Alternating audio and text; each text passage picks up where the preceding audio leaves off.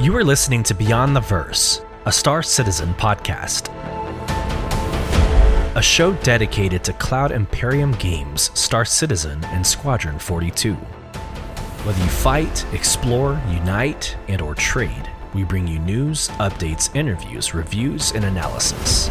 So sit back, relax, grab yourself a pour of Radegast, and join us as we go beyond the verse. Launch sequence activated.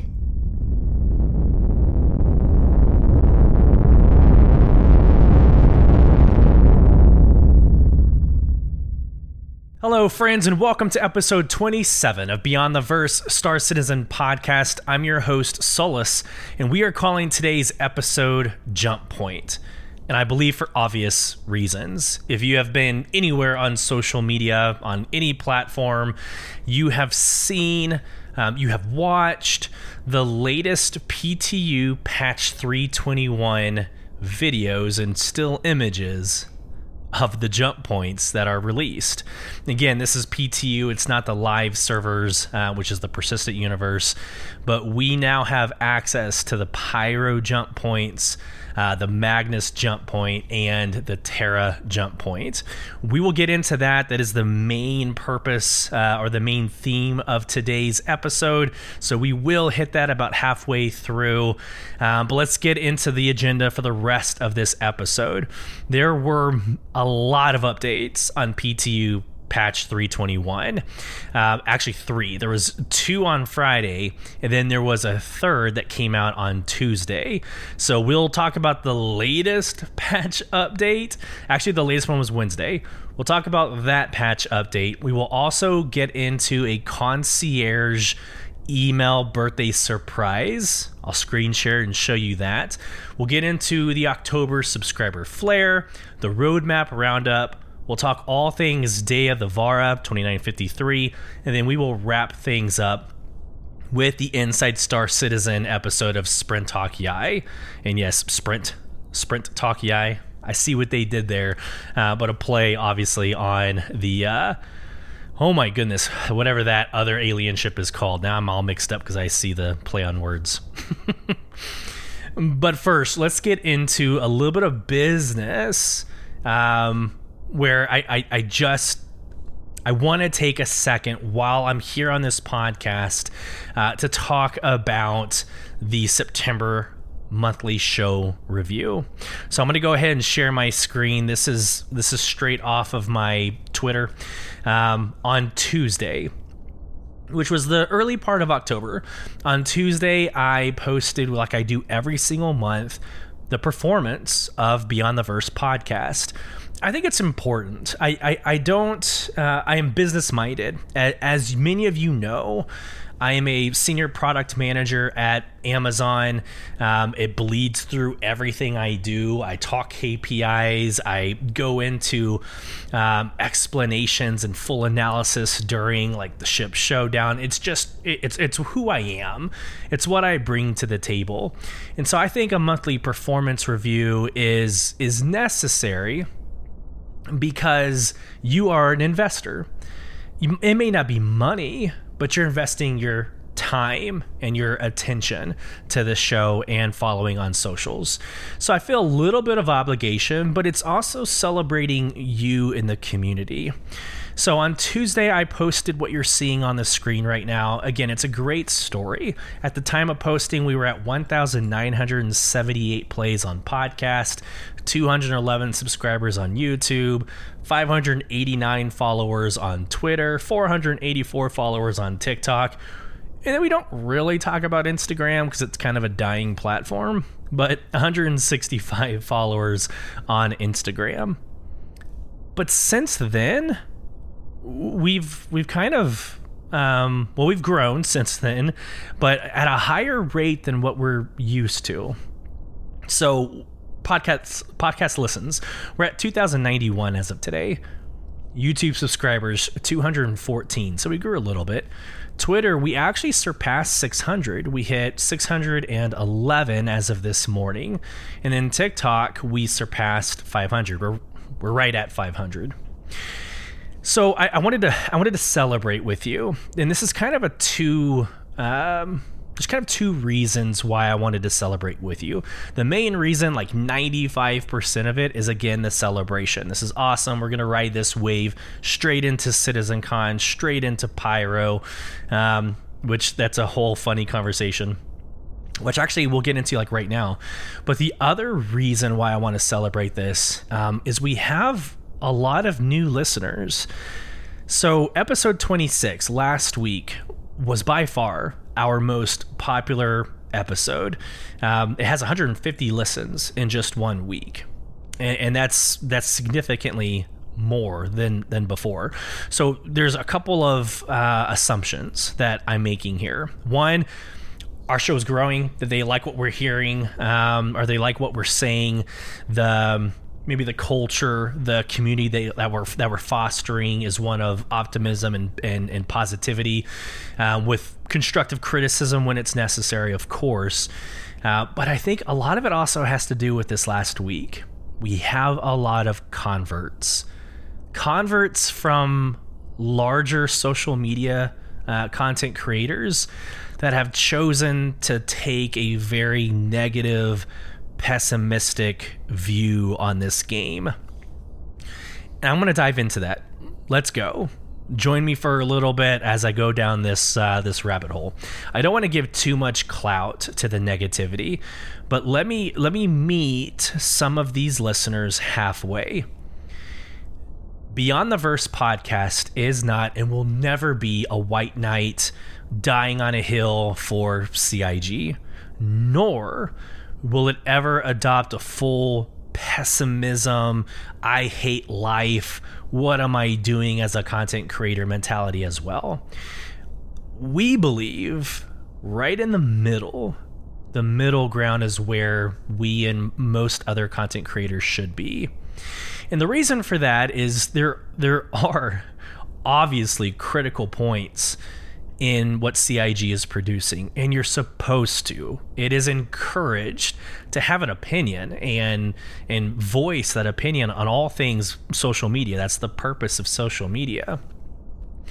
It's one thing, however, it's one thing to see the game for what it is and hate some of it or most of it and get frustrated of the 11 year alpha Okay, that's that's one thing, and it's all fair. We've supported that mentality since day one. But it's another thing to purposefully and deliberately insert your opinion in other people's threads. So this last week happens, patch 321 drops in the PTU, the public test universe, and there's so much content being created about jump points and hints around certain vehicles and I even reposted. I was like, hey, back in July, we said on this show that we predict we'll see Pyro at the end of the year. We don't really know in what, you know, platform. Maybe it's PTU, maybe PU, but we'll see Pyro at the end of the year, maybe a test phase. And we will also get a date release of Squadron 42 during CitizenCon. And so I reposted that sentiment to kind of coalesce or coincide with that mentality. And I stand by that. I do. I do stand by what I said back in July. But I could I could say, you know what, doubtful. It's never going to happen. Game sucks. CIG has lied to us before. Okay, there's no fun in that. Why would you want to subscribe to that mentality and actively listen to that for an hour? Right? Why would you do it? Um, in my personal opinion, there's a toxic mob mentality that will follow that concept, and and that's it is what it is. It happens. It's not. It's not unique to Star Citizen. It happens in most games. But I'm, I, I, I don't believe that that is what uh, going to drive the latest and the newest followers and listeners of, you know, Star Citizen and this podcast. So I join I joined the um, that mentality this past week. I submit things, and man, like the amount of quote unquote copium remarks or the quote unquote hopium remarks blew my mind. they were inserting themselves into these positive, motivational um, tweets and saying, "Ah, oh, you don't know what you're talking about. You're too much of a noob. You've only been following the game for three years, and I've been following it for five years. I know what I'm talking about. You don't." Or quotes and misquotes of roadmap roundups of like, well, this is what they're saying. There's no way this is going to happen because this wasn't mentioned in a certain order at a certain time. Um, I'm I'm not going to belabor this conversation too much longer. It happened. There was a divisive, like polarizing moment this past week. I feel that Beyond the Verse podcast is is on the right side of this season. We're on the right side of this season. We're going to be pes- uh, we're gonna, wow, we're going to be optimistic and positive. There you go. We're going to be positive going into CitizenCon. We're going to think that we're going to give, you know, re- receive the world at CitizenCon, all the free things. We're going to see the Polaris and we're going to see the Galaxy and they're going to launch the Javelin. I'm saying this out of kind of tongue in cheek. But we're going to go in very confident, and we're going to have the time of our lives. Yet, most of those negative content creators are also going to go to CitizenCon. And to be honest with you, good riddance. If we meet, I'm going to shake your hand as a professional, and hey, we might even kick it off as really good friends. That's cool. But you're going to the same event as thousands and thousands that are, are actually wanting and enjoying and, and and wanting to dive into the news of this game, you're gonna go so you can get information and things to share to disprove and to disrupt what CIG is doing. And I can't respect that. I can't. And some of these content creators have the audacity to get mad at CIG for not including them in their welcome to Citizen CitizenCon, join us in Citizen CitizenCon video that was published yesterday. They had the tenacity to come out and get upset about that. Why would CIG support and cultivate and foster a relationship with that kind of content creator? All right. I feel like I went on uh, on that conversation longer than I originally wanted to. Uh, I'm going to stop there. I think again we are on the right side of this season. We're going to go in to Q4 in a very very positive positive manner. So, here we go. To those converts, to my new listeners, Beyond the Verse podcast will always ride right in the middle. We will critique when it's necessary, but we will always follow up every single critique with evidence and a solution if it is proposed. So many times in the last 26 episodes, we have brought something up, and then Tyler Whitkins or Jake Acapella or Jared Huckabee uh, will come out and say, you know, something addressing it, and so we will we will repeat it. We'll say, hey, this was just released, this was just announced, and we will continue to do so. That is the right answer as a content creator, in my opinion. Alrighty other business, um, we do have a quote, and I actually didn't even pull this up. Um, I need to go and pull it up real quick. On Spotify, so if you're listening to this podcast, every single episode we drop um, a Q&A and a poll. And we actually do have a message from our last episode. And again, I'm usually really good at already having this pulled up. So let me go to. You know what's funny? Uh, yeah, here we go. I was gonna just show it on my phone because I, I know where it is on my phone. All right, let's go to screen share. So on this last episode, episode 26, we talked about the new uh, Blockade Runner. It's the new global event. It's actually replacing the Nine Tails Lockdown. And we asked, what are your thoughts on Nine Tails Lockdown and will you miss it once it's gone? We did have one published comment um, from user Well Willamar Tex, which, by the way, um, the amount of like badness the the amount of inability that I have to talk in Banu language or Xi'an language is the same challenge I have for reading usernames. So if I ever butcher your username, feel free to light me up on socials. I deserve it. Um, but Willamar Tex said it's good that they change it. It was most of the time bugged. I am interested. So if you respond to the the Q&A, if you respond to any of the polls, if you write an email to me or if you give us a 5-star rating on any platform, um, obviously with a comment, we will read it live at the beginning of each show. And I agree with that sentiment. I never played Nine Tails Lockdown. Um, never touched it, right? What was the uh, Xenothreat? Xeno Threat right now is my favorite global event. It's the most, it's like all encompassing. Uh, there's a flying, there's an FPS, there's an EVA aspect to that uh, to that global event. Absolutely love it. Um, we'll see. We'll see what Blockade Runner is. I think Blockade Runner is going to be very similar to that full spectrum uh, approach to a global event. It's got flying. It's got uh, dog fighting. You will be going and having an FPS uh, uh, chance to to put rounds down range. It's going to be a great great experience. Go check out episode 26 if you have more of an interest. excuse me, if you have more of an interest in what we just talked about.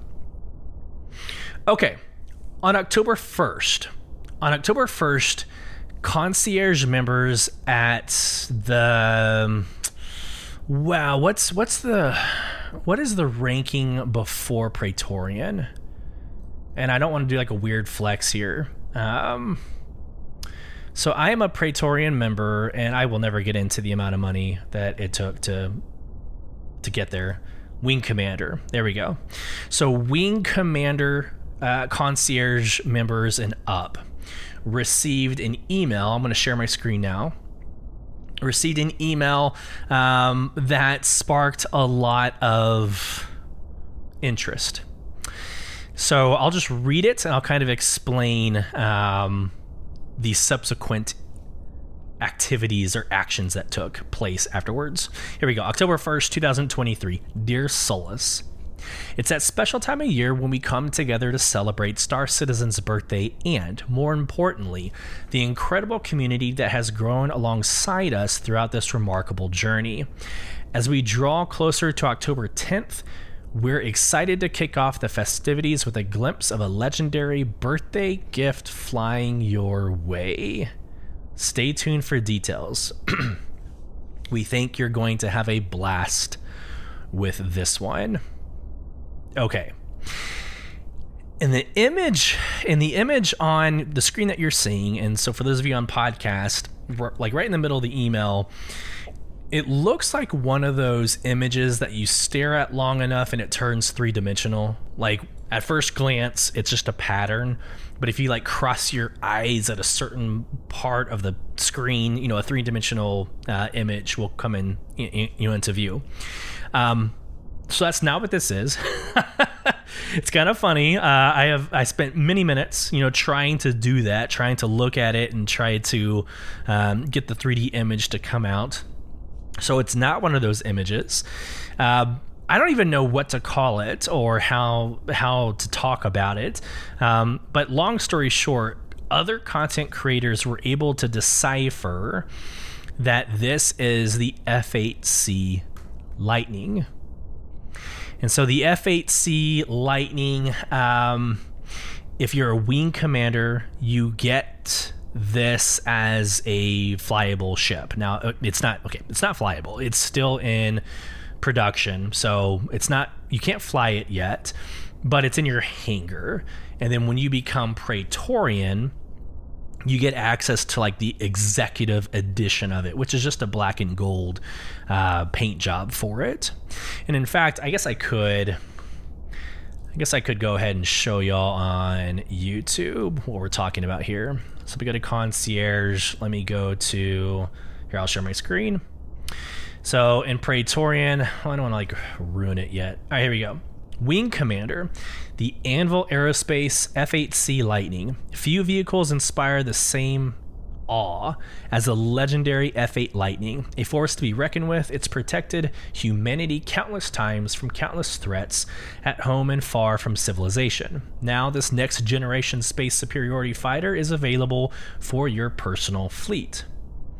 And when you become Praetorian, you get um, i mean you can kind of ignore the apocalypse arms havoc scatter guns sharkmouth edition.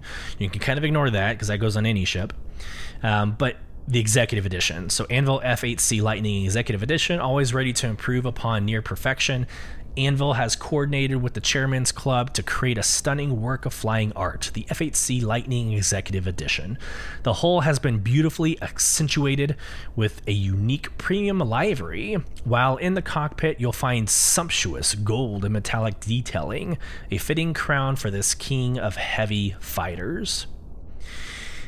So it, again, it's a beautiful ship. If you're familiar with the F7, F7C, Super Hornet, whatever the Super Hornet nomenclature is. Um, it's a very fast, very agile, heavy fighter. I think the Super Hornet's actually a medium fighter. Ugh. I told my listeners I would not do this again. So I will go onto Robert Space Industries. I will go to the pledge store. I will go to the ships and I will look up the Super Hornet. The Super Hornet is a medium fighter. See, I should just go. I should do it. Let's just go with my gut more often. Um, it is a beautiful ship. There's actually some lore to it. So, in an effort to keep up with the alien ships, um, Anvil Aerospace uh, went after and created a. Um, uh, a competition, a competitive level uh, fighter that could keep up with the alien ships. And so, if you want to dive into that, of course, Galactapedia um, has all all the information you could possibly imagine. So it's gonna be beautiful. I can't wait for it. I'm gonna go ahead and here's more copium. Here's here's more positivity coming your way. I think it's gonna be flyable. I think on RSI's birthday, I think it's gonna be a flyable ship. And when that happens, I'll make a YouTube video. I'll make sure to share um, what that looks like from an executive edition livery perspective. So, pretty cool, pretty exciting. So, that was last week um, at the end of the podcast 26, episode 26. Let's actually get into this week in Star Citizen. Sharing my screen for those of you on YouTube. Reading straight from the horse's mouth. Happy Monday, everyone. We're less than three weeks away from our biggest CitizenCon event yet, and the excitement is palpable. After four years, we can't wait to see you at the return of our in person celebration of all things Star Citizen and, most importantly, you, the community. There are still some tickets available, so be sure to pick them up here before they run out. For everyone who can't make it out to LA, you can still be part of the celebrations and enjoy the show live on twitch.tv forward slash star citizen.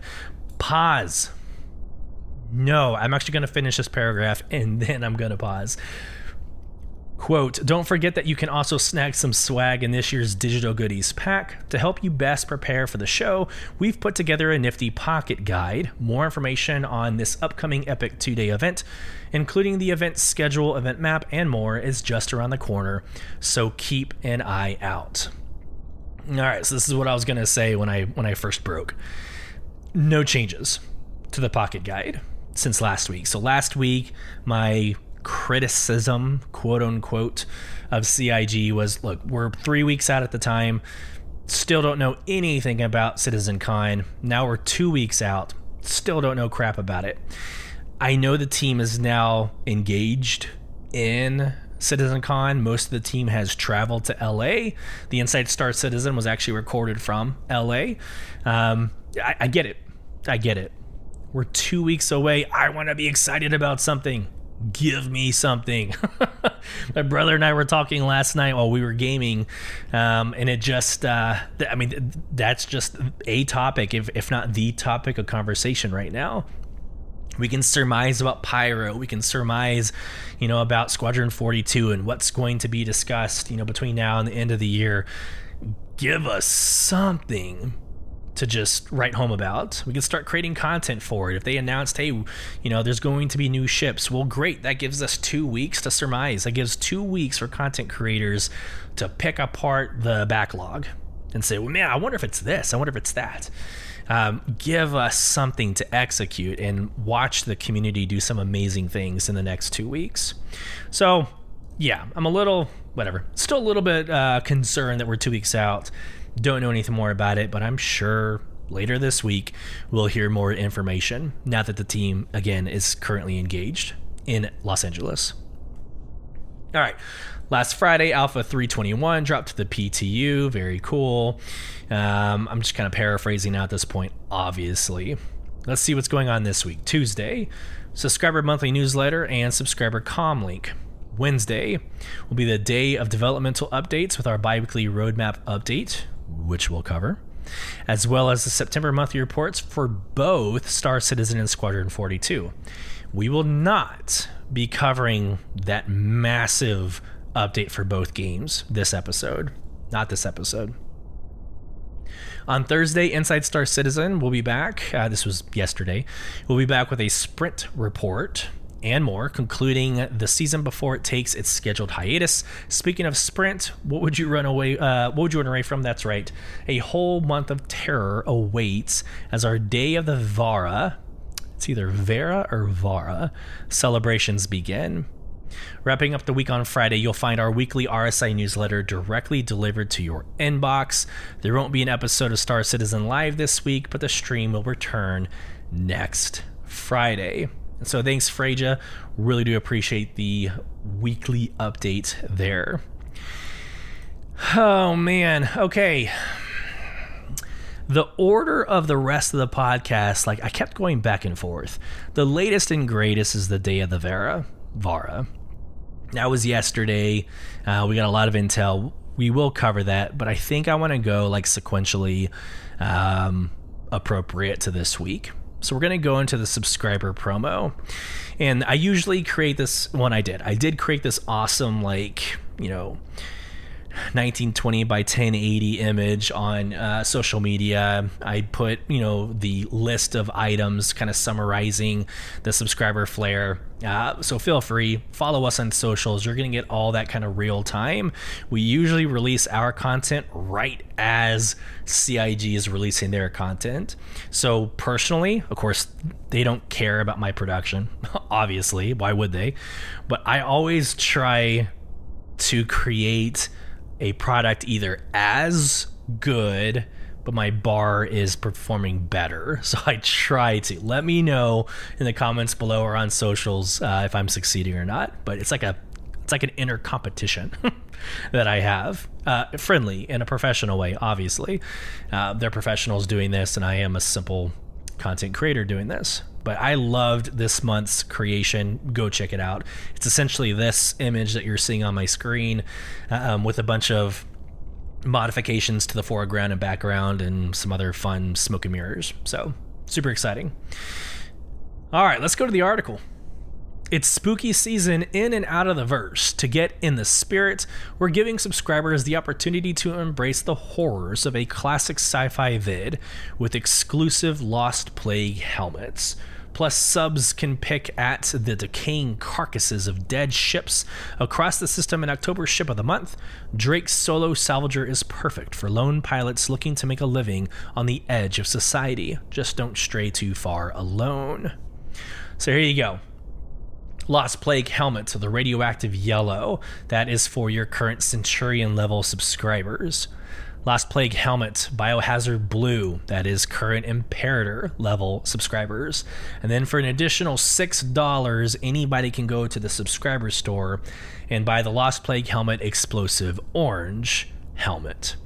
Um, and I think I think they're using just a general uh, undersuit. These don't come with undersuits. To be very clear, it's literally just the helmet.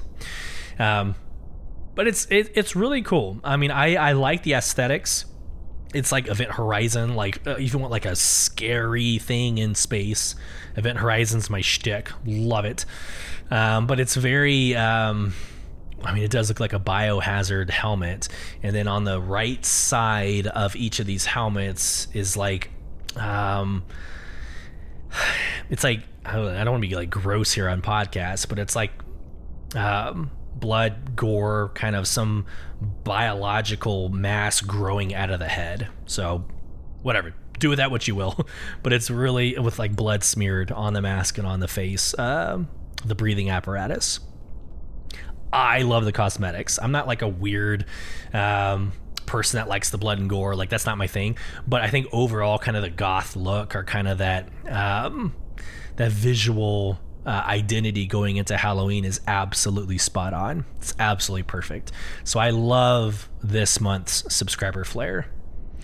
Um, ships. We already talked about the vehicle of the month being the Drake Vulture. So every subscriber gets to fly this around this year or this this month. Um, a couple of uh, items on discount, uh, subscriber merchandise discount. Going through here very quickly. Uh, the Drake uh, collared button up, right? Uh, you got some house slippers of Pico the Penguin, backpacks and bags. Actually, this might be, this is actually a really good call out. There's a travel bag. Uh, there's like a backpack, the zip cord backpack, then an actual hard case backpack, and it looks like a travel case, which might be perfect for CitizenCon. It's 10% off while items are lasting. Uh, new items are 10% off while existing items are 15% off. So there you go. Moving on, a shaker for alcoholic beverages. Um, a shirt that I would probably never be seen caught dead in. it's a uh, it's almost like a Hawaiian shirt. Uh, I don't know what brand or what ships. No, go back. I don't know what ships these are. It almost looks like the 600i, but then some of these other ships, like it doesn't look Origin to me. Anyways, it's like a Hawaiian looking shirt. It's blue with a bunch of ships on it not my style. Um, and then you got coffee mugs from Origin Jumpworks. Very cool. So there you go. I, again, the cosmetics going into Halloween, it's perfect. It's absolutely perfect. Um, this is my time of the year. Which, by the way, a little bit of personal personal aside here. Last weekend, I decorated the crap out of my house. So I've got Jack from uh, Nightmare Before Christmas. I got that up. It's like a seven foot you know, animatronic that's in the front of my house. I have that. I have black lights everywhere. I've decorated with black cobwebs, um, dying trees with spider ornaments hanging. Like like this is this is my time to shine. I let myself kind of die from like a holiday perspective when I was in college and of course 12 years in the military. But after having kids, son is 7 years old, daughter's 4 years old. After having kids, I am living vicariously through them and going like balls to the wall with with decorations is what I'm trying to do to provide for them. So this is my season. I I cannot wait for the rest of this month, straight into Thanksgiving, straight into Christmas, and then my birthday's in January, so it's just nonstop from here on out. Back to Star Citizen. Okay, like I said, there were three or four updates on the PTU's 321 patch notes. I have pulled the latest. So this is this is the latest and greatest. I didn't see value in going all the way back to Friday. There was again two announcements on Friday. I didn't want to go all the way back there. This is as as of October 4th, so Wednesday from Wikipedia, developers from CIG. Here we go. This is important. This actually lays the foundation for the rest of this podcast. Okay, so much information. Alpha Patch 321 has been released to the PTU and is now available to test. Patch should show crapload of numbers. It is strongly recommend that players delete their user, yada yada yada. It's the same verbiage for every single patch update. The audience is for all backers. Database reset, yes. Right? That's important. Database reset, yes. Long term persistence, enabled. Pledge copy, enabled. You're starting UEC, 15 million. So you're pretty good to go when you switch over to the PTU. The testing focus new jump point rest stop stations and Lagrange points. Huge. Namesake of today's episode we will get into that. New legal illegal mission, retrieve consignment. Finally, we've been talking about retrieve consignment for the last four or five episodes.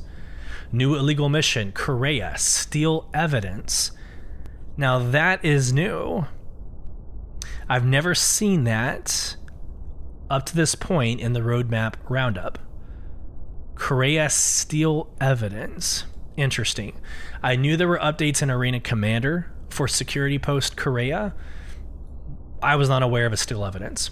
All right, repel raid on Orison, new Crusader platforms, and then updates to the driver remote turret quality of life. I'm not going to get into the known issues, whatever. But here's here's a really good segue uh, into the Lagrange points. So here we go. Locations New jump point rest stop stations and Lagrange points. Addition of three additional rest stops to Stanton that act as the final stop before entering jump points.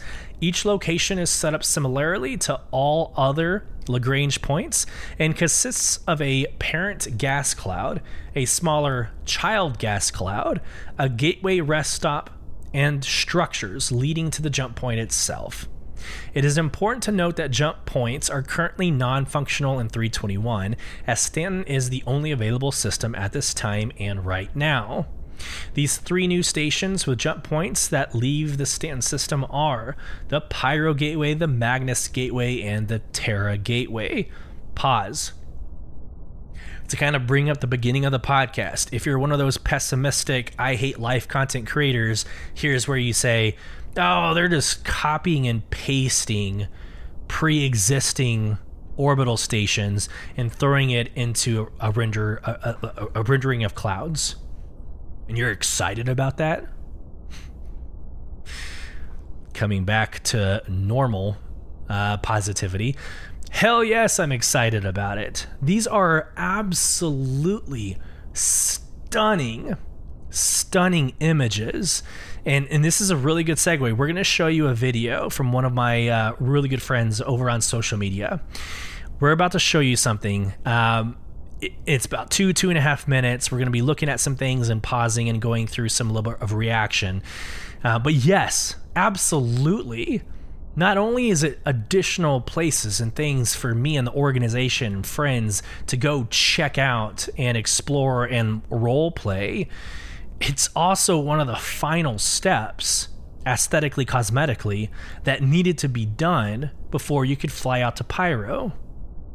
Everything else is on the back end. Everything else is tech. We can get into all the nonsense coming out uh, in 3 in, in 321 uh, that we're not seeing. We don't actually experience as gamers. We can debate um, that with other content creators who don't have any experience in development. So we can totally debate that but cosmetically, some of the biggest steps have been made to introduce pyro. Another example of why let's just let's just take the positive route. Let, us just get excited and let's get into um, the next phase of Star Citizen. So let me fire up this video. And real quick, I want to make sure I get all of their information correct. So here we go. Stand by. Oh, good lord! I went on to Twitter, and I'm, I say, blowing up. It's been, this has been a good week. this has been a really good week. Okay, here we go. Going back to sharing my screen, and we're actually going to go to full screen when we show the video because it is that worth it. So, my friend Esper in Space, you can follow them on Twitter at King Esper, and then their YouTube video is forward slash King Esper Comics. Highly recommend you go over to this individual um, and their show and their YouTube video. Um, we follow each other. Good product, and you're about to see one of their products. Um, actually right now. Let's get into it. So this is a video that they created called A Journey to the Nebulas and I'm just going to play it for those of you on YouTube. And for those of you um, that are listening on podcast, I will pause periodically and kind of explain what we're looking at. But this is absolutely worth every second that we're about to spend on it because, I mean, it's the future. It's the future of role playing, it's the future of transportation, simple transit uh, in this game from one system to another. It's going to be insane. So here we go. Let me fire everything up. I'm going to put y'all on complete full screen because, again, I think it's worth it. And let's get into it now.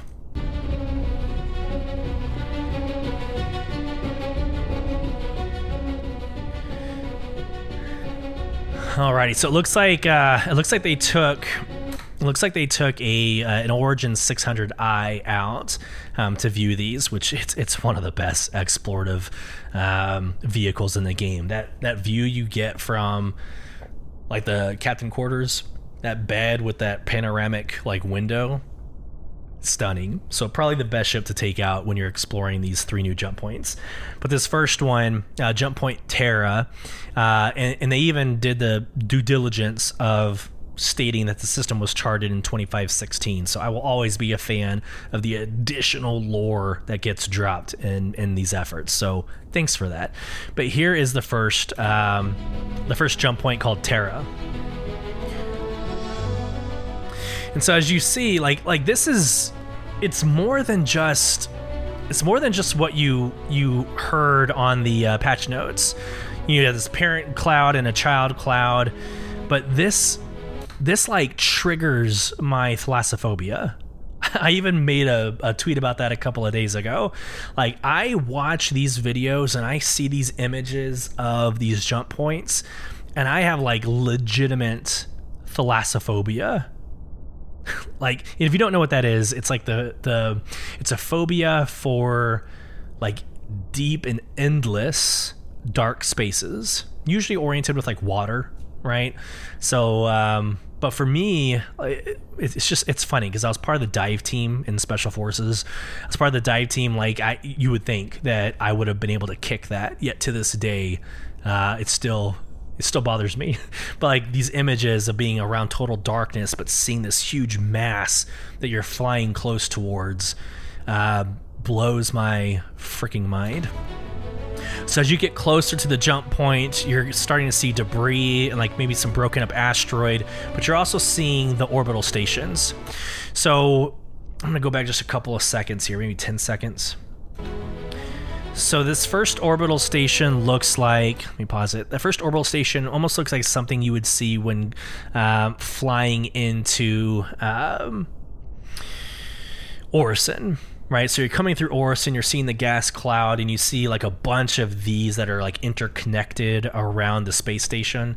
That's kind of what you're seeing here. So it's a orbital station, it's Everus Harbor, it's um, wow, like every time.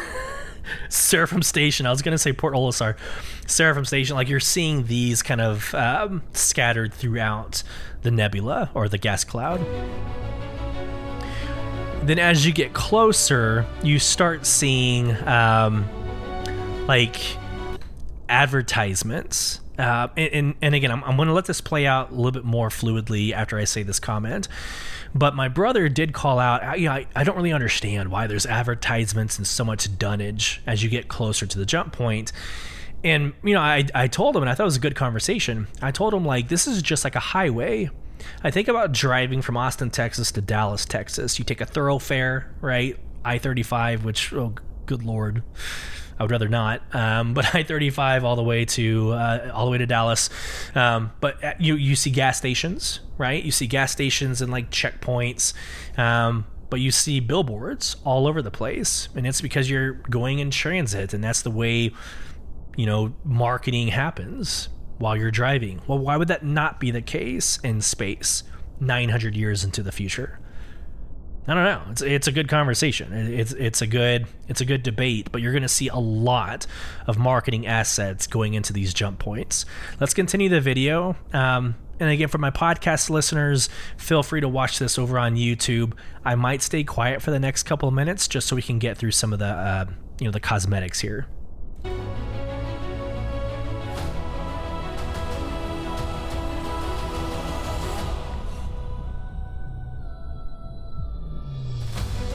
This is so well done. This is so well done. Um, shout out to my friend. So we just left that jump station or that jump point. We're about to go to another one. You'll see completely different styles of jump points. And so again, I, I told you I'll just play this out. I can't just let it play out. Look at this compared to other games. How many times in other games are jump points or something similar a copy and paste? Here you're seeing three very distinct, very different jump points. right? So the first one, I think it was Terra. The first one was Terra. You saw how that was and how I described it. You're about to come to, and I think this might be Pyro. I could be wrong. I'll correct it whenever we start playing it. But this is a kind of a tan gold and green um, gas cloud, so it looks completely different.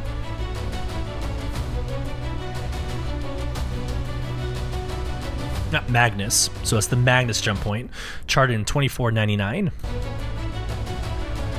So this looks like a like a circular swirl of browns and blues and greens with like the center of it being like what triggers my thalassophobia. it's absolutely stunning. So then it almost looks like lightning is happening. It's uh, like lightning is happening in the cloud, but then through the cloud you're seeing a little bit of the orbital station. There's the asteroid dunnage or debris.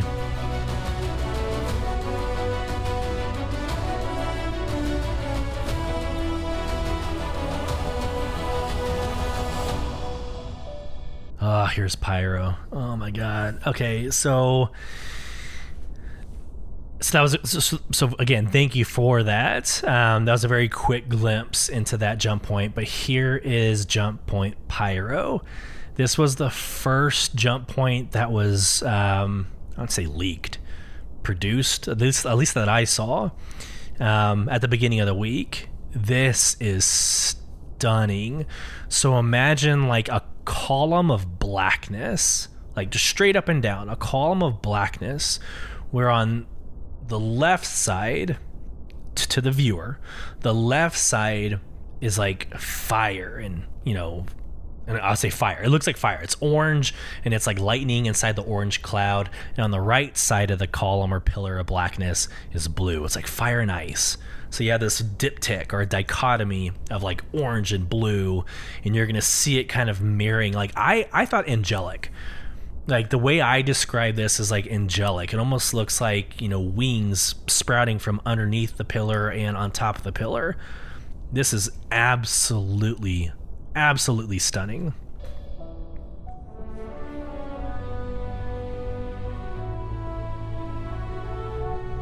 It's beautiful. Then as you get closer, it just God, it looks amazing. There's that black pillar at the bottom of the screen. It's frightening. That's what it is. It's frightening.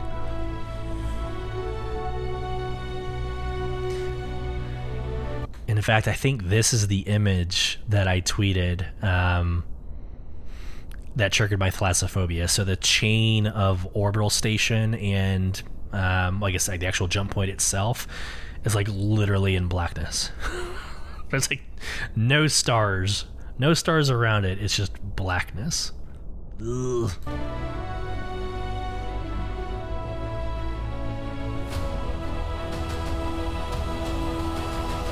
Mm.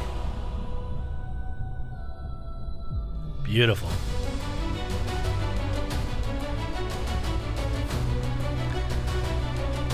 So it looks like most of the jump points, or all three jump points, are kind of similar in the way that it's um, like the orbital station. Well, it's the destroyed asteroid. Let me pause it real quick. It's like the destroyed asteroid you got to fly through. It's like other Lagrange sites. It's a destroyed asteroid you fly through, then it's the orbital station, and then you get into these billboards you're seeing on my screen now. It says like leaving United Empire of Earth jurisdiction, entering Pyro. So there's like signage like you would see in a highway. So again, I think it's I think it's very well done. They could have they could have made this super uh, transactional, but this is an experience to go from one system to another.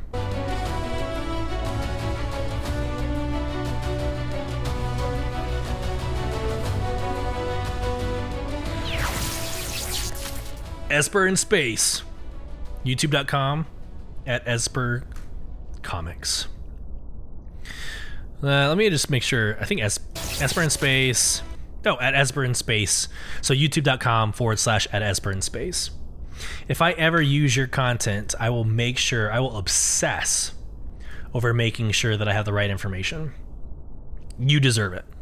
As the as the content creator I'm taking from, you deserve the citation.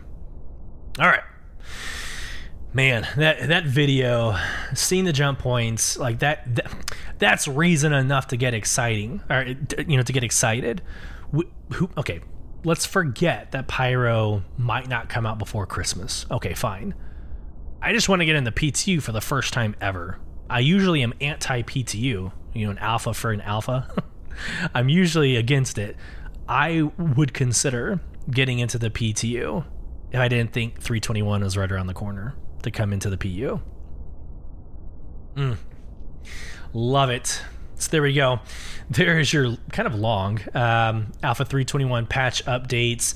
That's a good segue into the roadmap roundup. And then we'll get into the Day of the Vara, and then we will finish up with Inside Star Citizen. So, roadmap roundup, here we go. I usually skip all the narrative. Uh, feel free to go in and read the narrative yourself, but here we go.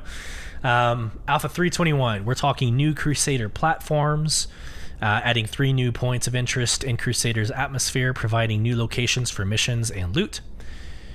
New missions retrieve consignment, a new mission type where players are tasked with locating critical items in consignment lists, then safely extracting them. New missions steal evidence, and they even call out this is a new this is a new addition. So new missions steal evidence a criminal mission type where players are tasked with infiltrating security post Kareah and stealing files from Crusader security for a hefty payout. Sounds like fun for me. Crusader A1 Spirit, we already knew that was coming, but building, balancing, and implementing Crusader Industries Light Bomber, the A1 Spirit, into the game. And so, because of the push for 321, they've changed the nomenclature for the 320.x items. So everything that we've been discussing that was like future 320 is now moved into the 321.x. So you're going to hear a lot of repeats um, that were in 320x. Now it's 321x. So here we go.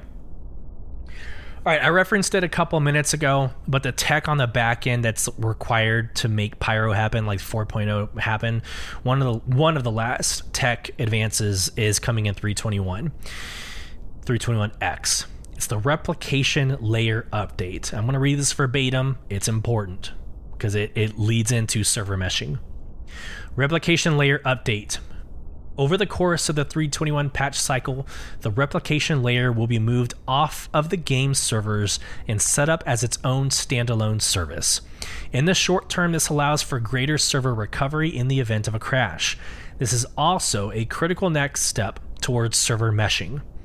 Our current goal is release Alpha 321.0 ahead of launching the preview channel with the replication layer update. Once this preview channel comes online, it will run in parallel to our live servers. Once we feel the replication layer work is reliable, we'll migrate it over to the live servers in a 321.x patch.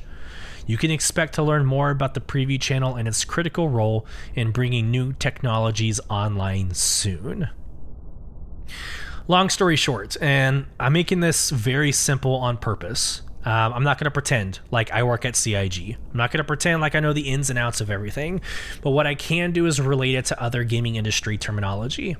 So, level of detail. when you talk about a game rendering, you're walking in you're walking in Star Citizen and you see a mountain extremely far away. Does it need to be rendered?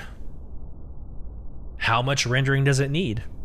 You probably don't need every single thing about that mountain to be rendered, right? Because you're so far away. As you get closer to the mountain, the level of detail, the level of detail will start to become rendered. So that's when you have LOD0, LOD1, LOD2. These are levels of detail that is needed for rendering. Think of it in the same way. Replication layer, um, preview channel, it, it, it's almost as if um, it's saving like the instance for a player um, in that kind of smaller cloud. right? So you don't have to save the entire server. The entire server across 45 freaking planets. Like that that doesn't necessarily need to happen. So in terms of a crash, what they're saying is they're centralizing, they're focusing um, these these layers, replication layers, uh, to be able to do more with less. I'm going to stop there. I'm sure a developer is more than welcome to come on the show and explain better. I welcome it. Um, but I think that's a good way of kind of thinking about a very complex technology. Moving on, vehicle tractor beams. Implementing tractor beams attached to ships, either remote operated or a turret like attachment. This allows players to move and tow bigger objects, including other ships. Tumbril Storm, building, implementing, and balancing Tumbril's light tank, the Storm, as a game ready vehicle.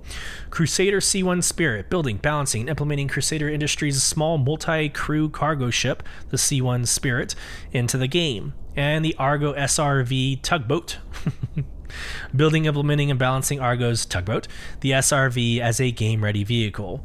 Obviously, you need vehicle tractor beams in order for the Argo SRV to be relevant, so those had to happen simultaneously. So there you go. Roadmap roundup. I think there's some really awesome things here. It does pave the way on a back end technological aspect, but we're also getting some pretty cool stuff. The vehicle tractor beams. One of the ships that I keep forgetting has a tractor beam is the Origin 315 Papa. Like I keep forgetting that it has a tractor beam on it. How cool is that? But like the the idea of uh, implementing and enhancing that experience from like a, a larger perspective than just your your handheld tractor beam. Looking forward to it. Let's go. I think I think we're really over time here, so we're, gonna get into Day of the Vara, and we will get into Inside Star Citizen and wrap it up. Here we go. I love, like I said earlier in the podcast, all things Halloween. So Day of the Vara is right up my alley. I absolutely love this. Let's get into the lore. I'm sharing my screen for those of you on YouTube. Um, here's the lore. What the hell happened to the Vara? It was early in the morning on October 27th, 2557, when communication between the Red Ore system and an exploration vessel called the Vara mysteriously stopped. Mere hours after the ship's captain, Tisiphone, good lord, Tisiphone, Tisiphone, Heptane had sent her initial impressions of ominous ruined alien cities and the then recently discovered Hades system. Search and rescue teams dispatched the next day, along with countless expeditions since, failed to locate any wreckage or remains of the Vara. Until now. And there's videos of, you know, again, I think Event Horizon, but there's like videos of going to this desolated, decrepit ship. And there's like, I don't know, they're walking like zombies, but these like, I don't know, uh, plagued uh, astronauts are walking around with fire and biohazard everywhere. Uh, it just has that ambience. So here's another image. Could these chilling images actually be from the last transmission of the doomed Vara? What unimaginable horrors did the crew encounter in the Hades system? Phantoms of the past. The haunting legacy of this phantom ship lives on today in public festivals, adorned with black and green decorations, and in private gatherings to honor the dead. Some celebrants dress up as people who have passed away, while others wear more outlandish costumes and swap scary stories, especially pertaining to mysterious incidents in space. Join us as we revel in the thrills, chills, and malev- malevolent, good lord, mystery of the season. Don't be scared now. We didn't mean to frighten you prematurely. So there's the lore. I'm going to stop there. So, yeah, nothing's more terrifying than all of this happening in space. Oh, man. Again, thalassophobia. It'd be like uh, if any of this happened like in submarines down in the ocean. Same concept in my mind. So here's what you can expect from the day of the Vara. And I keep going back between Vera and Vara. I gotta pick one and stay with it. Here we go. Updates to Arena Commander. So Arena Commander uh, has some overlays uh, or a theme that's been added. That's uh, it, it, makes the enemy skeletons. So it's literally called them bones. Skeletons invade Arena Commander. Femur. I barely know her. From October 19th until November 2nd, Arena Commander's Gun Rush mode gets totally spooky and super scary, as all the player models have been replaced with terrifying skellies. Got a bone to pick? Log in and sternum if you got them. All right, uh, a gruesome twosome. So we have the ghoulish green paint scheme. We're adding two ships, the Corsair and the Cutter. Now I have the ghoulish green. So absolutely beautiful. It's like a metallic metallic green, so obviously reflective, and it looks great, great, great up in space. Um, you can now loot boxes to get scary helmets. So, and if you get all nine, you get a badge. It's really cool. And I, I don't know why I do that. Let me just read the article. uh, tricks and treats. Find scary surprises all over Stanton. Until November 1st, players have the chance to get the jolt of their lives when opening loot containers across Stanton. Find the coveted Van Vandule Hill Horror in Fieldsbury Dark Bear helmets and add them to your creepy collection. If you survive the shock that is, what's more, players who manage to secure all nine horrific helmets, including both versions of the Neville Lott and all six Dark Bear variants, will also earn a super scary Spectrum badge. You can find those, I have intel, you can find those in red boxes and white boxes on mining facilities and places around Stanton. All right, two community contests. There's a community contest for carving a pumpkin, and there's a community contest for qu- uh, creating a 60 second video that's celebrating the Day of the Vara. Paraphrased, obviously. Okay, now we've got this is venomous vessels. I actually don't know the background of like how they select these nine vehicles. Um, but the Day of the Vara nine vehicles are the Buccaneer, the Caterpillar, Corsair, Cutlass Black, the Cutter, the Dragonfly Black, the Herald, which is going to be big in data running, the Mule, and the Vulture. And then limited time paints, the group of uh, the group of paints, I think it's eight. One, two, three, four, five, six, seven, eight. Yes. So the eight ships let me open it up and count. Uh, one, one, two, three, four. Good lord. One, two, three, four, five, six, seven, eight, nine. See, that's why that's why I open it up and do this. Nine paints is forty-two dollars and twenty-five cents. So there you go. So that's the pack. Or you could go through each individual of the nine ships and buy. Some are five dollars, some are eleven dollars. I think the most expensive one I saw was like well, I guess 11. Cheapest one's 5, most expensive one is 11. And then you can actually go in and purchase limited time extras. It looks like there's a couple starter packs. Uh, there's a concierge pack for, I guess, the nine ships. If you want to get all nine ships as actual ships. Um, and then you got the helmets that you can buy as a group or individually. So, again, one of my favorite times of the year. I went ahead and bought the Fieldsbury Dark Bear helmets. Will I ever use them I don't know if I'm role playing or if, if I'm taking screenshots or videos uh, for content, maybe. But these things are huge. These bear helmets are like, I don't know, they're, um, they're they're bigger than your shoulders or they're wider than your shoulders. So to give you kind of a a visual image if you're on podcast. All right, hot and heavy. Let's go. Let's wrap this thing up with Inside Star Citizen, the Sprin Talk Yai. So, reading the article, then we'll get into the video. While the teams are preparing for CitizenCon, we're taking this opportunity to dig through their review folders to show off some features we can discuss without spoiling the big event in this last Inside Star Citizen episode of the season. Here we go. Let me get into my downloads folder. Let's get into Inside Star Citizen. Pause it before we go live. All right, here we go. This is a good one. I've enjoyed this.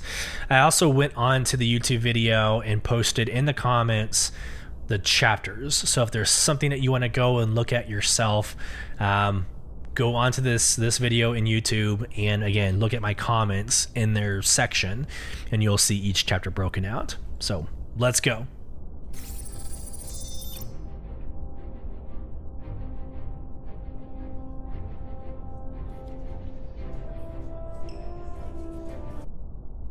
This is going to audibly sound a little strange for those of y'all on podcast because, again, a reminder they're in LA. So there's a couple funny moments where other coworkers come in and interrupt Jared. Um, again, you might hear it on podcast, but it's it doesn't make as much sense as if you were watching it.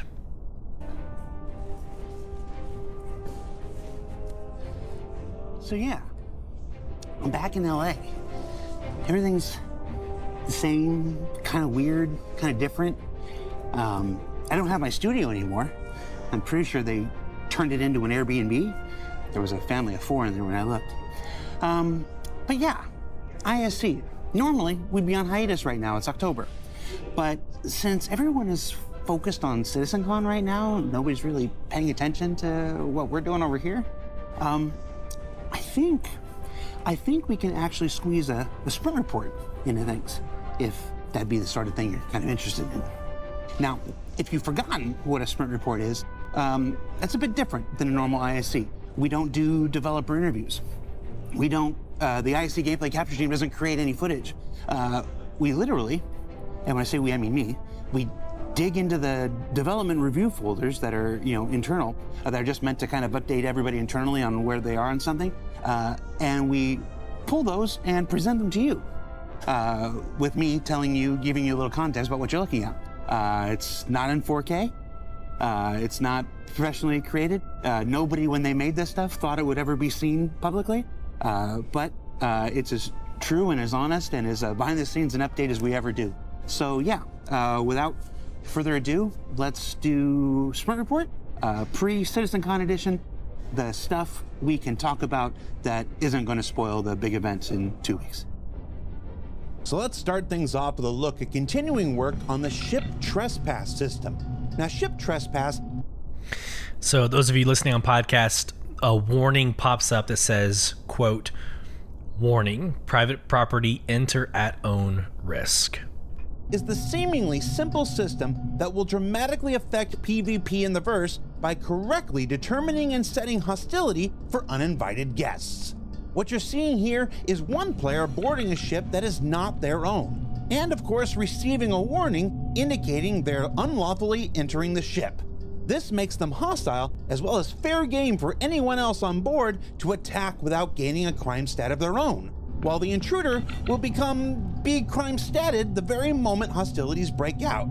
Go where you're not supposed to be and risk the consequences. And yes, this also accounts for you as the ship owner following the intruder back to their ship where you'll be able to hunt them without fear of getting a crime stat yourself. Which that's that was news to me. I didn't realize that you could do that. So just repeat what Jared just said. Um, you can follow. So if somebody comes into your ship, uh, it receives a crime stat. You can attack them without getting a crime stat. You can also follow them onto their ship, but not receive a crime stat yourself. That's going to be interesting to see come to fruition. Like it sounds like a lot of parts in that process could break.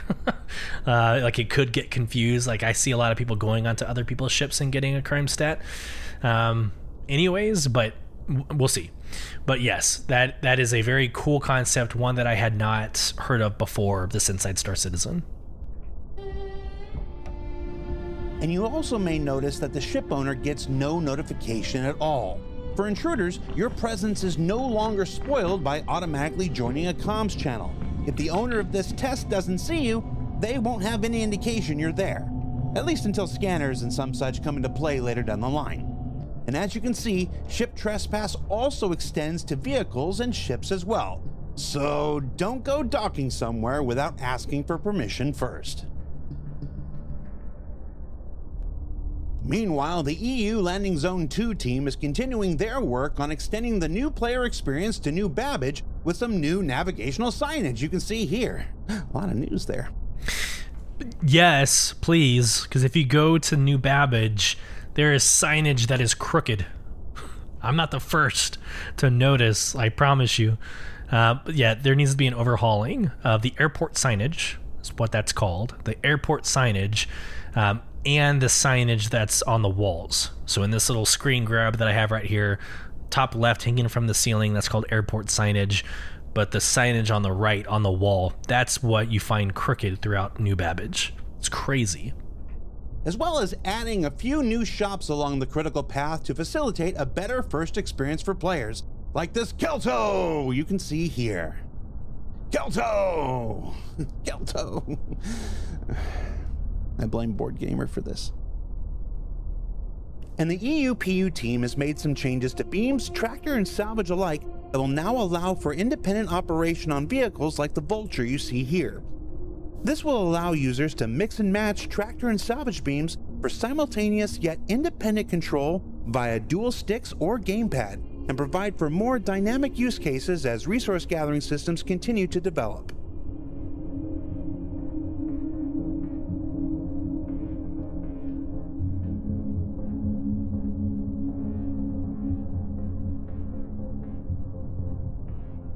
Not you too, Dev. Hey Jerry, can you make a quick espresso? Yeah. Yeah. This is one of those moments that Hi. he's being You asked if They interrupted. can make an espresso first. That was nice. Oh yes. Uh, and since many of you are looking forward to, I didn't think you would do it right there. They're making his espresso during And his since many of you are looking forward to further iteration on bounty hunting, Let's keep our tour of potential gameplay changes to ships going with the Anvil Hawk. Now, one of our team members on the EU vehicle content team recently completed a first pass sprint revisiting the Hawk to explore a potential new methodology for loading and unloading what I'm just going to affectionately call the Wanted Fugitive and Stasis Cargo Containers, or WISF for short. The idea being that once you've captured and contained your prey in the with and set it down behind the ship, this articulating arm would then come out and using the power of electromagnetism, suck the into its grasp and pull it up inside the vehicle. It's a really awesome animation. It's the Anvil Hawk, um, and it's showing uh, showing like the the prisoner cell. It's like a coffin. It's like a levitating coffin. If you want to kind of have that image, like an arm comes out and grabs the levitating coffin and pulls it into um, its compartment. So again, for those of you not watching on YouTube, hopefully that helps. Yeah, all this for the for the with looks pretty good. All right, so it should be noted that the wanted fugitive and stasis cargo container is something I made up about 55 seconds ago, uh, and has not been vetted or approved by any member of development staff. But I feel good about my chances. So let's go ahead and stick with vehicles for a bit and look at the old tried and true Freelancer, which is getting some work done to fit all of its necessary item components in ahead of the resource management system coming down the road. It is so good to see progress being made on an older ship. So you've got like the MISC Hull A, the C. Um, you, you've got like MISC has its updated interiors, but the MISC Freelancer still looks. I mean, it looks decrepit. It looks horrible um, relative to its newer ships. So I love the fact that they're going to a dinosaur of a spaceship and making it look better. Meanwhile, Elwyn in our North America vehicle Yes. Okay. uh, I'm so excited for this. The next ship is the uh, the X1, the Origin X1. This thing is sexy. It is like if you're into motor, um, if you're into motorcycles, like the BMW, like their premium like racing bike, and how sleek and like sexy that ship looks or that motorcycle looks. This is their kind of version of um, like a speeder, a speeder bike. It's very Star Wars esque in, in concept, but the visuals, it's very origin, the visuals are amazing. Now, Galactica will look at this ship and think like a shark.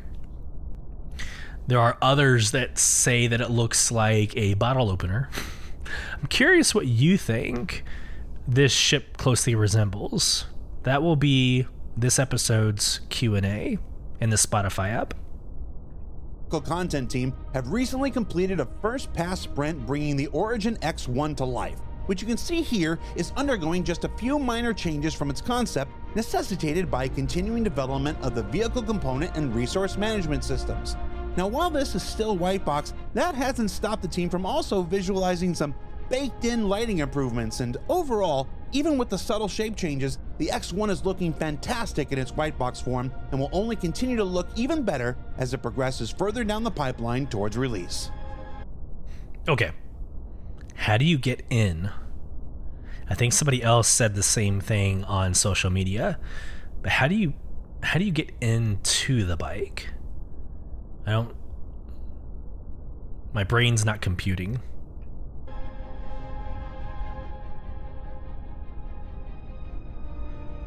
We've also got a brief look inside the white box progress of the RSI Apollo Medevac, which is currently in production.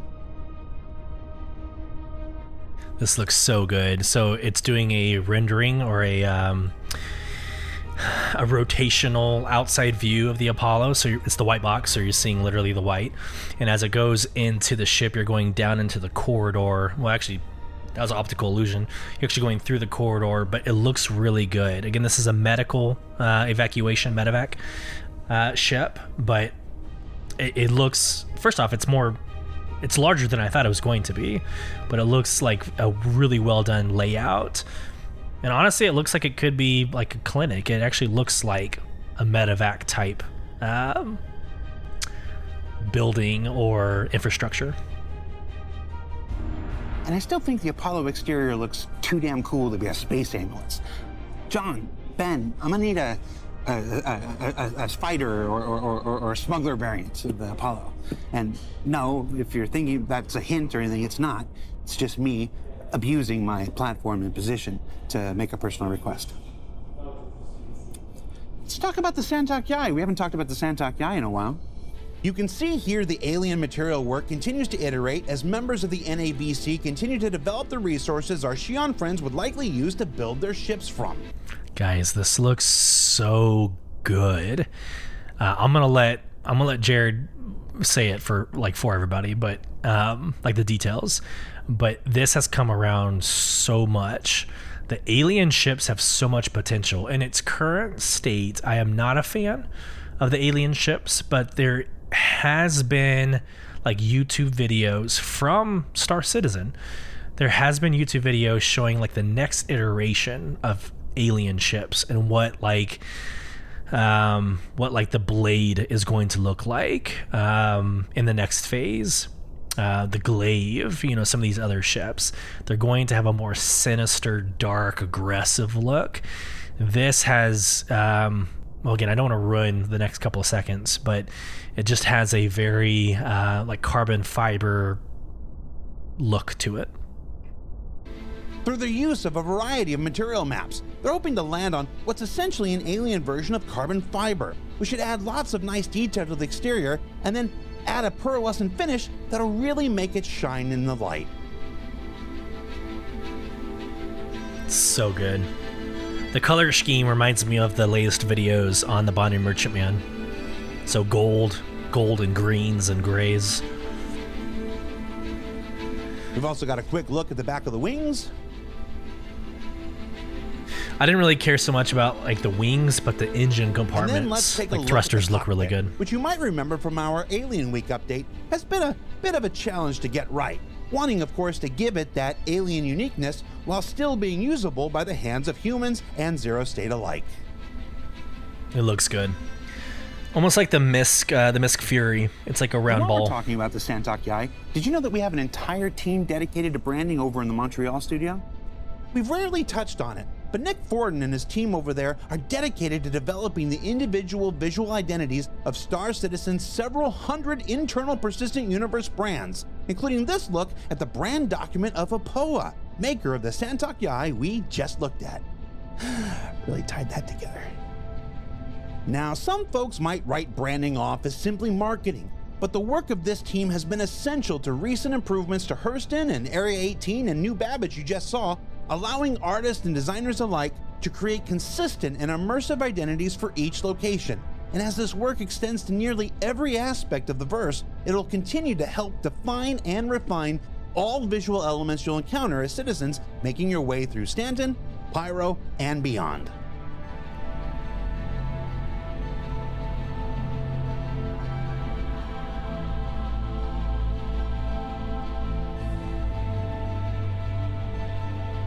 I'm gonna need like a. Yeah? Yeah? He's being interrupted again. Right now? All right, I'll be there in five minutes.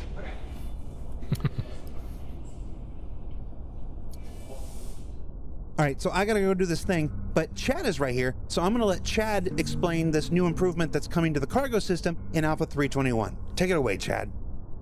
Yeah, so I was doing some work for the tractor beam attachment with uh, new larger boxes in the game. They are often these longer on one size, um, longer on one size size boxes, and because of how they can fit together in the ship, across each other in all these kind of complicated ways, sometimes placing them in the ships is a bit tricky, and it can be a little finicky to get it just right, especially in tight corridors with with larger boxes. And so I was adding some new functionality into the system so that whenever you're placing them around, if the direct placement underneath the attachment doesn't work, there's some fallback logic that'll look by nearby where the placement is to try to find a good placement for the box so that it makes it um, essentially more forgiving whenever you're using the tractor beam. In the ships with these larger boxes, you can place it such that maybe it's just a little bit off the thing that would work. And instead of just not giving you anything as far as like placing it, it'll give you another fallback option. And all that really means is that it is a little bit easier and quicker and more intuitive just to drag things around in the ships and get things together. Just a little bit. This is gonna be a life changer, dude. uh, yeah, this stuff, this is like I spent, this is what killed me on, I mean, just this whole packing system and the tractor beam stuff. This is like I nearly died on the C um, getting it in because it's, it is incredibly sophisticated code for this stuff. It's like I literally read a PhD thesis on unpacking algorithms implemented, um, which is really fun. It's just the time scale that suddenly I had to operate under because of circumstances out of my control uh, made it very uh, intense. But uh, it is very cool, like the stuff that I was doing it. So I'm excited about it. And we're hopeful this goes into 321. Uh, this this functionality, yeah. So yeah, that's a sprint report. Hope you liked it. Uh, I'm going to disappear now. Uh, we'll be back in about two weeks for CitizenCon, then a two-day event on October 21st and 22nd, emanating from the Los Angeles Convention Center. Uh, until then, be sure you check out uh, Alpha 321, which is currently on the PTU, available for testing. Um, I, I haven't seen a whole lot of it because I've been traveling, but there are a lot of people really uh, jumping at the chance to uh, point out some new things that weren't in the patch notes. For Inside Star Citizen, I'm Jared Huckabee. Thanks for letting us share the process of game development with you. And we'll see you in about two weeks in CitizenCon. Make sure I come off mute this time. Um, last episode, I forgot to come off mute and had the voiceover. Yeah, uh, man, it was a great Inside Star Citizen for for what it was. I mean, again, when you're deployed, um, when you're mobile, when you're mobile and you're like on the road, it's really hard to do some of these things. I remember back when I was DMing for the Natural Ones D&D, I remember going on work trips and doing it from a hotel, right? Like like running a virtual session in Dungeons and Dragons um, is very difficult to do on the road. I'm 100% sure that Jared uh, had to overcome some barriers to get that out, and so I I appreciate uh, I appreciate that. That was the last Inside Star Citizen before Citizen Con. Just to repeat that piece. So next week there won't be an ISC to go through. Uh, so probably a shorter episode next week. But next week will also be like the last episode of Beyond the Verse Star Citizen before Citizen Con. Maybe. Maybe. I might actually throw something together the Thursday before. Who knows? We'll see if I'm feeling spicy enough to get something set up. Maybe some other content creators, like a pre Citizen Con like party. Damn. See, that's what happens. I ideate. And I'm like, damn, now I gotta like schedule it, make it happen. All right, anyways, thank you, listeners. Thank you, viewers, my friends, my family. Thank you so much for joining me on episode 27, Jump Point of Beyond the Verse Star Citizen podcast.